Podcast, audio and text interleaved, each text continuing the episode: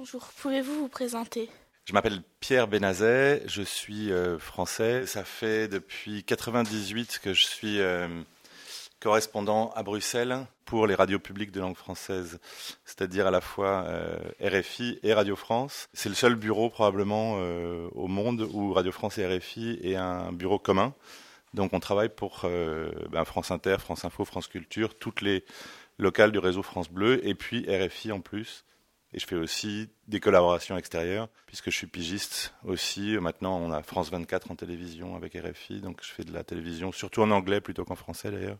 Euh, un peu de iTélé, euh, un peu de. Je suis aussi collaborateur de Radio Canada pour euh, les affaires européennes. Voilà ce que je fais en gros et ça m'occupe bien. Que pensez-vous d'une sortie de l'Écosse du Royaume-Uni? Alors, n'ayant que la nationalité française, je ne suis pas directement concerné par les affaires britanniques. J'ai de vagues origines écossaises d'une partie d'un côté de ma famille. Donc, d'un point de vue sentimental, on est toujours attaché à l'indépendance d'un pays qui essaye de se soustraire à une domination étrangère depuis quelques siècles. Euh, en revanche, ça paraît assez euh, impraticable d'un point de vue juridique. En tout cas, euh, y a énormément de problèmes de droit au sein de l'Union européenne. pour voir un pays quitter la tutelle d'un autre pays, ça c'est pas un problème parce que c'est une affaire de souveraineté nationale. En revanche, une réintégration de l'Écosse au sein de l'Union européenne, qui est mise en avant par les indépendantistes écossais serait beaucoup plus difficile euh, que ce qu'on en dit à Glasgow chez les membres du parti indépendantiste. Euh, parce que ça serait pas automatique. Donc, euh, mais c'est pas forcément extrêmement facile. L'Écosse aurait à renégocier la totalité euh, de son intégration européenne, même si la plupart des choses sont déjà acquises. Et puis, d'un point de vue politique aussi, c'est une perte d'influence à la fois pour le Royaume-Uni et pour l'Écosse au sein de l'Union européenne. Plus un pays est petit, moins il envoie de députés au Parlement européen, moins il a de poids lors des votes au sein du Conseil européen. Euh, et puis il y a un côté aussi euh, de repli sur soi égoïste malgré tout. Euh, L'Écosse veut être un pays social, veut être un pays plus proche de ses citoyens que, l'est selon eux le Royaume-Uni, mais en revanche c'est surtout un pays qui veut être indépendant, comme le nord de l'Italie par exemple, parce qu'il est en moyenne plus riche, parce qu'il il a les ressources pétrolières, etc. Donc ce côté repli sur soi égoïste n'est pas forcément toujours extrêmement plaisant à entendre. Qu'en pensaient les parlementaires britanniques? Euh, L'impression que j'ai eue, c'est que euh, la classe politique britannique était extrêmement divisée. Il est clair que au sein du Royaume-Uni, vous avez ces quatre entités, euh, l'Irlande du Nord d'un côté et les trois entités qui se trouvent en Grande-Bretagne, à savoir l'Angleterre, l'Écosse et le Pays de Galles. En Écosse, on a vu le résultat du référendum.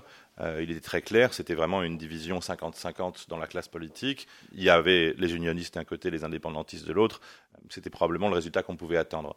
Euh, en revanche, il y avait un phénomène assez intéressant qui s'est produit dans le reste du Royaume-Uni. En Irlande du Nord et au Pays de Galles, c'était probablement pas une opinion majoritaire, mais on a vu euh, des politiciens, des parlementaires s'exprimer sur le fait qu'il était positif qu'une nation euh, au sein du Royaume-Uni ait le droit de euh, se prononcer sur son autodétermination et sur son indépendance, parce que c'est dans la droite ligne du mouvement qui s'est amorcé au Royaume-Uni il y a au moins une trentaine d'années maintenant, de ce qu'on appelle la dévolution, c'est-à-dire la rétrocession de pouvoirs nationaux à des régions euh, en, tant que, tant que, nation. C'est-à-dire que l'Irlande du Nord est une nation, l'Écosse est une nation, comme l'Angleterre est une nation et le Pays de Galles aussi, au sein du Royaume-Uni. Euh, ces nations ont de plus en plus de pouvoirs, certaines ont des parlements nationaux. C'est le cas par exemple de l'Écosse et d'Irlande. et dans ces territoires-là, évidemment, euh, le fait qu'on donne de plus en plus de pouvoirs et que, euh, que le gouvernement britannique promette euh, des pouvoirs supplémentaires était vu comme une chose positive, un mouvement qui allait dans le sens de l'histoire en quelque sorte. Les parlementaires anglais, eux, donc la nation la plus importante au sein du Royaume-Uni, étaient beaucoup plus divisés. il y avait très peu euh, d'indépendantistes, euh, enfin de personnes favorables à l'indépendance de l'Écosse, même si euh, beaucoup de parlementaires, beaucoup de gouvernants britanniques sont des Écossais en fait, comme comme Brown ou Cameron ou ce genre de choses. Ils sont tous écossais. La plupart du temps, le, Royaume-Uni est dirigé par des Écossais d'ailleurs. Mais les parlementaires anglais, eux, estiment qu'il y a une sorte d'injustice paradoxale puisque euh, il n'y a pas de parlement anglais. Euh, les Anglais sont les seuls à pas avoir leur institution propre.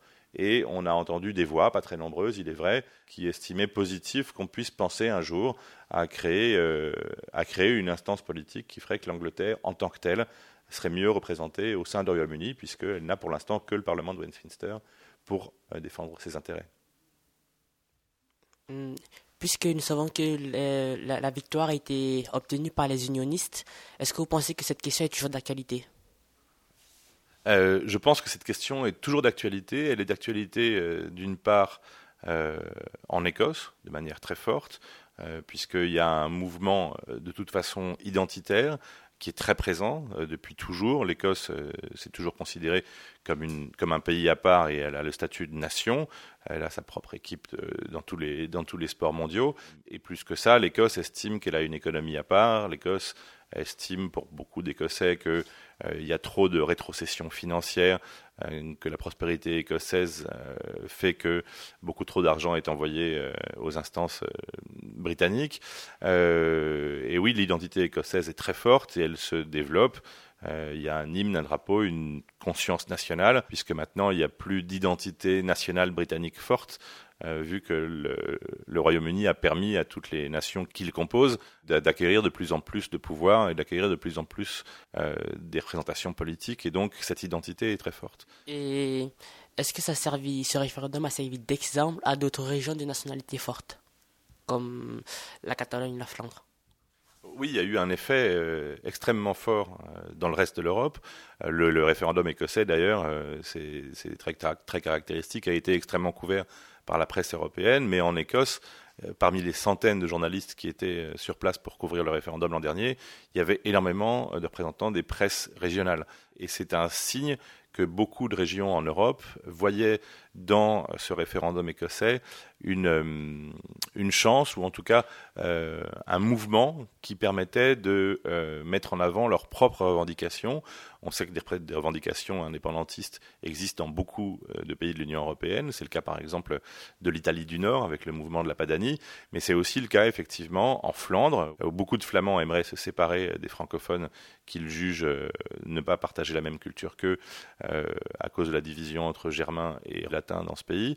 et c'est le cas aussi euh, en Espagne, où d'ailleurs la Catalogne a profité du moment euh, de la campagne du référendum écossais pour euh, mettre en place, organiser son propre référendum, un référendum qui finalement a été jugé anticonstitutionnel par la Cour suprême à Madrid, mais pour les Catalans, ce référendum écossais était vraiment un moment politique dont il fallait profiter parce que ça a créé un mouvement dont ils pouvaient se prévaloir pour faire avancer leurs propres intérêts. Au moment du débat en Écosse, quelle était l'ambiance au Parlement européen? Au Parlement européen, l'ambiance était assez euh, divisée, mais il faut savoir qu'en Europe, en fin de compte, il y a peu de pays très centralisés comme l'était autrefois le Royaume-Uni et les plus aujourd'hui. Dans les pays très centralisés, il y a surtout, euh, il y a surtout la France, l'Espagne, la Pologne. Euh, ce sont ces pays-là essentiellement où les parlementaires ont du mal à accepter l'idée qu'un territoire puisse vouloir se séparer d'un autre. En revanche, dans beaucoup d'autres pays de l'Union européenne, qui sont beaucoup plus récents, qui sont nés au XIXe siècle, comme par exemple euh, euh, l'Allemagne, l'Italie, dans la deuxième moitié du XIXe siècle, qui ont encore des identités locales très fortes. La notion de, fédéralisme est quelquefois actée politiquement dans la Constitution, comme en Allemagne, quelquefois il ne l'est pas, comme en Italie. Il n'y a plus d'idées centralisatrices comme modèle définitif pour la réussite d'un pays. Euh, donc, au sein du Parlement européen, beaucoup de parlementaires estiment que euh, l'identité euh, régionale peut aussi être un avantage par rapport à la construction nationale. Dans la mouvance souverainiste, par exemple, il y en a un certain nombre qui sont favorables au fait que des régions se séparent les unes après les autres, tout en restant au sein de l'Union européenne. Et ça, c'est un vrai problème parce que quand on sort d'un pays, quand on se sépare d'un pays membre de l'Union européenne, il faut euh, réadhérer à l'Union européenne, refaire un processus très long. Euh, mais on, trouvait des parlementaires européens qui étaient euh, favorables à l'indépendance de l'Écosse au au moment de la campagne. On en trouvait dans beaucoup de pays. Il y a des pays qui se sont séparés récemment. Les Slovènes, les Tchèques, les Slovaques. c'est pas c'est pas quelque chose d'inouï pour beaucoup de ces pays-là que de créer un nouveau pays en séparant des territoires d'un État-nation précédent. Et est-ce que l'Union européenne est, prête à, à comment dire ça, à cette déchirure de, de, pays, euh, de pays membres? Si on prend le point de vue institutionnel, euh, l'Union européenne est a priori pas tellement favorable au délitement des États qui la composent. C'est pas le but euh, de la création de l'Union européenne que de créer un niveau de pouvoir supérieur ou au-dessus ou en dehors des États-nations qui permettrait à des régions de se séparer euh, en disant que l'existence de l'Union européenne leur suffit comme cadre. L'Union européenne, en tant que quantité politique, euh, n'a pas à se prononcer euh, sur les indépendances. En revanche, l'Union européenne aurait à se prononcer sur l'adhésion des régions qui se seraient séparées d'un pays. Et là, beaucoup de représentants des institutions ont freiné des quatre fers. Ça a été peut-être assez malhabile d'ailleurs, mais on a entendu des commentaires défavorable à l'indépendance de l'Écosse de la part de dirigeants européens, comme, par exemple le président de la Commission européenne.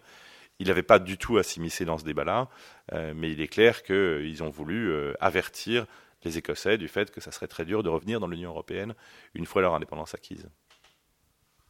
Dans le cas d'un scénario d'une Écosse indépendante, celle-ci aurait-elle pu rester au sein de l'Union européenne? Si l'Écosse avait acquis son indépendance, ou si l'Écosse acquiert dans un prochain référendum hypothétique son indépendance, elle sortira automatiquement de l'Union européenne. Ça, c'est quelque chose de clair. Il n'y a pas de notion d'État successeur dans l'Union européenne, contrairement à ce qui a pu se passer, par exemple, lorsqu'on a fait exploser l'Autriche-Hongrie en 1919.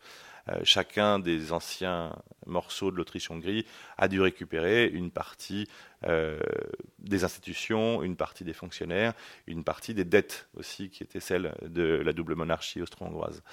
Euh, là, si l'Écosse se séparait du Royaume-Uni, elle devrait récupérer une partie des dettes effectuées par le Royaume-Uni en tant qu'institution globale. En revanche, une fois séparée du Royaume-Uni, elle sort de l'Union européenne et pour y revenir, ce qui est le but apparemment des indépendantistes écossais, pour y revenir, il faudrait se relancer dans un processus d'adhésion, euh, faire comme euh, autrefois euh, la Roumanie, la Bulgarie et tous les autres, faire comme fait la, Turquie depuis les années 60, se porter candidat, constituer un dossier. et on voit l'Islande, par exemple.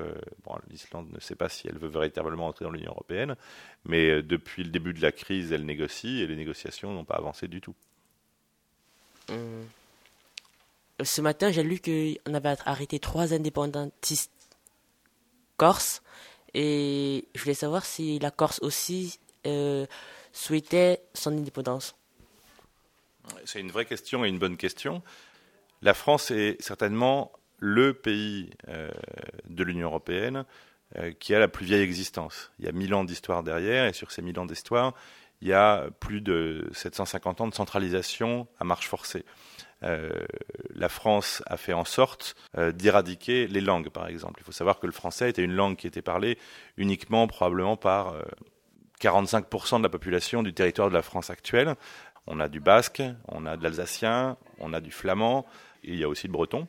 Et sur le reste du territoire français, moi je viens d'un pays dont la langue a été complètement éradiquée. L'occitan, dans le nord de l'Occitanie, est plus du tout parlé aujourd'hui. Euh, les derniers locuteurs sont morts à la fin du XXe siècle, les locuteurs naturels en tout cas, ceux qui s'étaient transmis la langue de génération en génération.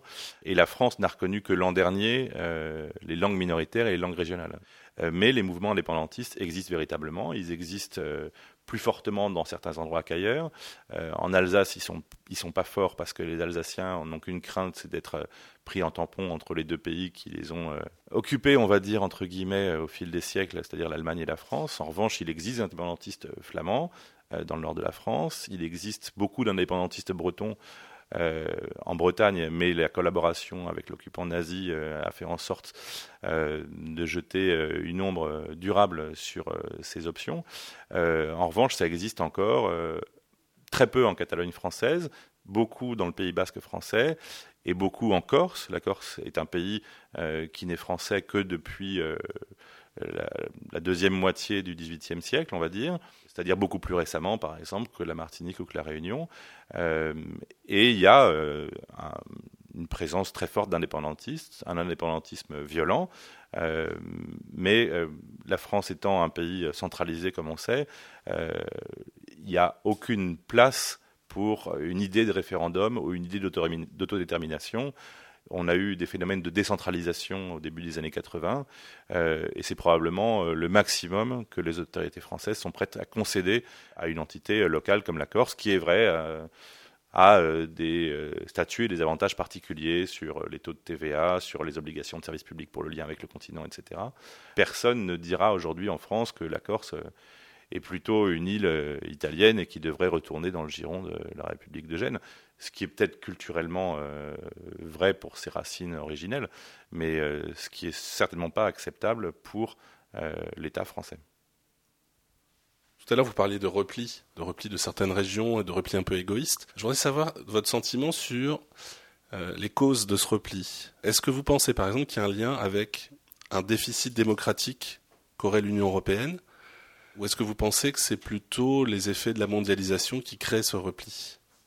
Euh, Le déficit démocratique existe certainement dans le sens où euh, le développement des identités euh, locales ou le retour en grâce des identités locales fait penser à, bon nombre de populations qu'elles ne sont pas suffisamment représentées en tant que telles au sein des ensembles dont elles font partie, euh, que ce soit des, communes ou des régions d'ailleurs, il n'y a, pas de, il a pas de règle.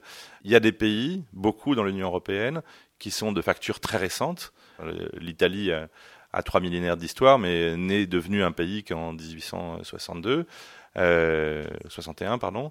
Euh, L'Allemagne a un millénaire d'histoire derrière elle, mais n'est devenu un pays qu'à Versailles en 1870. Et dans ces pays-là, il y a une identité locale très forte qui a su se conserver.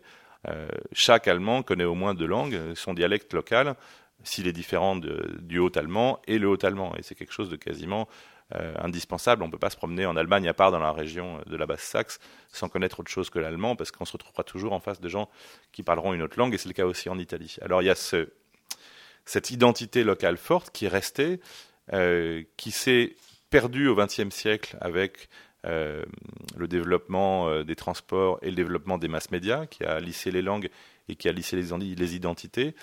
Mais la disparition des sociabilités traditionnelles, en Europe, euh, la désagrégation du modèle européen, c'est-à-dire la disparition euh, des classes paysannes, fait que euh, les identités réelles ont disparu et elles sont remplacées aujourd'hui par des groupes qui se réagrègent, souvent géographiquement, mais quelquefois aussi grâce aux nouvelles technologies. Et donc, avec le développement des masses médias, beaucoup de gens se contentent aujourd'hui d'exister avec des réseaux sociaux extrêmement limité euh, aux membres de leur famille qui sont de plus en plus réduites, ces familles, euh, à leurs collègues de travail euh, quand ils en ont. quelquefois, on travaille dans des structures qui ne sont pas très grandes, donc on n'a pas beaucoup de collègues de travail. Et vivre pliés devant autrefois leur poste de radio, et puis depuis 40 ans devant leur télévision, et ça leur suffit. C'est davantage une dépolitisation selon vous? Oui, c'est davantage une dépolitisation parce que la, euh, la politique, à mon sens, ne peut exister que si euh, tout le monde a l'impression de faire partie d'un même groupe, euh, a l'impression de faire partie d'une même famille, qui, était, qui pouvait être autrefois une famille nationale. On a essayé de créer des États-nations, et aujourd'hui, ça marche de moins en moins parce que ce sont des préoccupations qui sont plus à l'ordre du jour, qui sont plus à la mode en quelque sorte.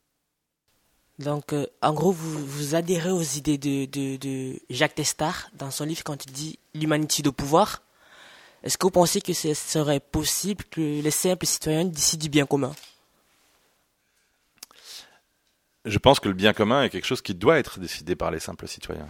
La seule chose, c'est que euh, c'est une option qui est possible, à mon sens, seulement dans des sociétés humaines aujourd'hui archaïques par rapport à la façon dont on vit en Europe en 2015.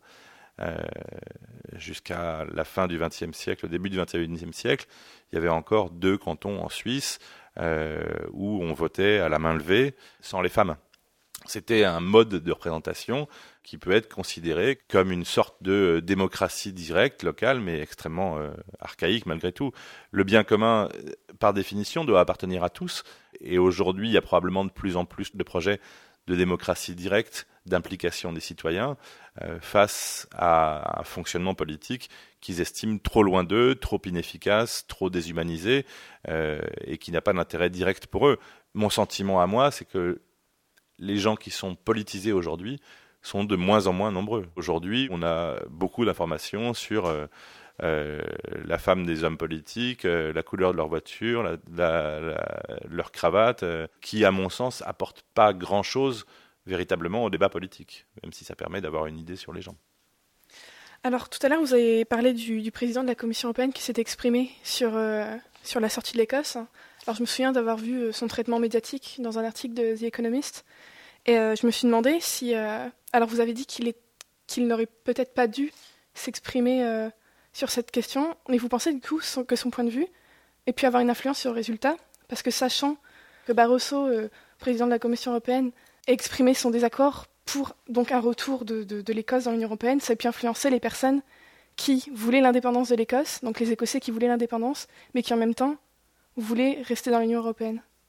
Je pense qu'au Royaume-Uni, ce que font et ce que disent les représentants des institutions européennes est toujours vu avec un énorme scepticisme et euh, surtout euh, beaucoup de dédain. En revanche, ce qui est certain, c'est que les représentants des institutions européennes doivent marcher sur des œufs en permanence euh, quand il s'agit d'affaires nationales d'un État membre. Et à mon sens, José Manuel Barroso aurait mieux fait euh, de ne pas s'exprimer sur cette question, même s'il a donné une réponse technique. Euh, le simple fait de s'exprimer était clairement de sa part une volonté de contrer euh, les indépendantistes écossais, euh, parce que le résultat, c'est une immixtion dans un débat national avec lequel il n'a rien à voir. Alors maintenant, l'effet, je pense qu'il y en a eu un, peut-être marginal, mais il y en a peut-être eu un. D'une part, pour motiver euh, les unionistes pour dire regardez, euh, on essaye de s'immiscer dans notre campagne nationale alors que c'est à nous de décider. Et d'autre part, peut-être que certaines personnes qui étaient favorables euh, à l'indépendantisme ou qui n'avaient pas encore décidé de leur vote, peut-être que certaines personnes se sont dit à ce moment-là, il faut qu'on réfléchisse un peu plus et peut-être on n'ira pas le faire ou on va voter blanc. C'est possible. Je ne pense pas que José Manuel Barroso ait une énorme influence sur le résultat du référendum, mais à mon avis, si influence il y a eu, c'est pas, for pas forcément très positif. Bien, on vous remercie. Très mystérieux